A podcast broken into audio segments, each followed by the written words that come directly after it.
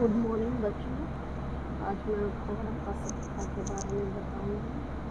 कि हड़प्पा सभ्यता का विकास है वो कैसे हुआ, कैसे उसका क्या हड़प्पा सभ्यता कैसे विकास में आई उसके केंद्र कौन से कौन से थे, उनका कृषि व्यवसाय क्या था हड़प्पा के लोगों का और वो किस तरह हड़प्पा सभ्यता का पतन हुआ, और ये सारी चीज़ें इस चैप्टर के अंदर मैं सबसे पहले है हड़प्पा सभ्यता का काल सबसे पहले है हड़प्पा सभ्यता का काल कि इसका निर्धारित समय क्या था?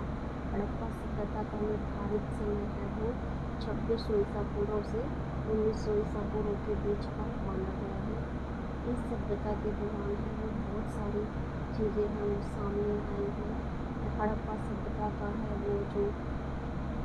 हड़प्पा सभ्यता की खोज है वो राखलदास बनर्जी और दयाराम साहनी ने उन्नीस सौ इक्कीस बाईस ईस्वी में की है।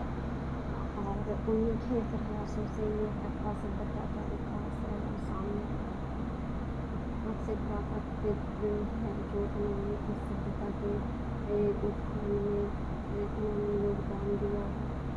और उसके कुछ प्रमुख केंद्र थे, जैसे मोहनजोदड़ो हड़प्पा लोकल, काली बंगाल भोलाघाट आज आदि जो इसमें ये जो केंद्र हमारे सामने जिससे हड़प्पा सभ्यता के अवशेष प्राप्त हुए हैं, उन सबकी जानकारी उनसे हमें प्राप्त हुई है और सबसे पहले जैसे हम जानते हैं कि हड़प्पा सभ्यता का इतिहास है कहाँ से माना जाता है ये सारी चीज़ें इस चक्कर में गई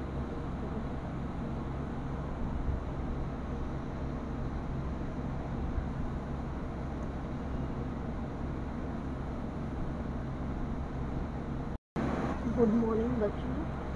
आज मैं आपको हड़प्पा सभ्यता के बारे में बताऊँगी कि हड़प्पा सभ्यता का विकास वो, कैसे हुआ, कैसे उसका क्या हड़प्पा सभ्यता कैसे विकास में आई उसके केंद्र कौन से कौन से थे उनका कृषि व्यवसाय, क्या था हड़प्पा के लोगों का, और वो किस तरह हड़प्पा सभ्यता का पतन हुआ, और ये सारी चीज़ें इस चैप्टर के अंदर मैं आपको सबसे पहले है हड़प्पा सभ्यता का काल सबसे पहले है हड़प्पा सभ्यता का काल कि इसका निर्धारित समय क्या था?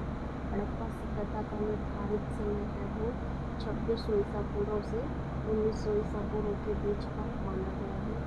इस सभ्यता के दौरान है बहुत सारी चीज़ें हैं वो सामने आई हैं। हड़प्पा सभ्यता का है वो जो हड़प्पा सभ्यता की खोज है वो राखलदास बनर्जी और दयाराम साहनी ने उन्नीस सौ इक्कीस बाईस में की है।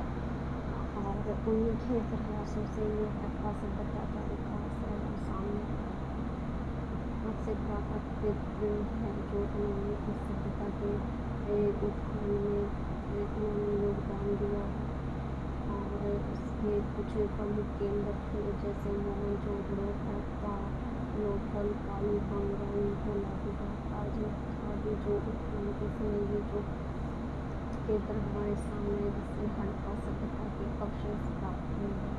उन सबकी जानकारी उनसे हमें प्राप्त हुई है। और सबसे पहले जैसे हम जानते हैं कि हड़प्पा सभ्यता का इतिहास है कहाँ से माना जाता है। ये सारी चीज़ें इस चक्कर में इंक्लूड की गई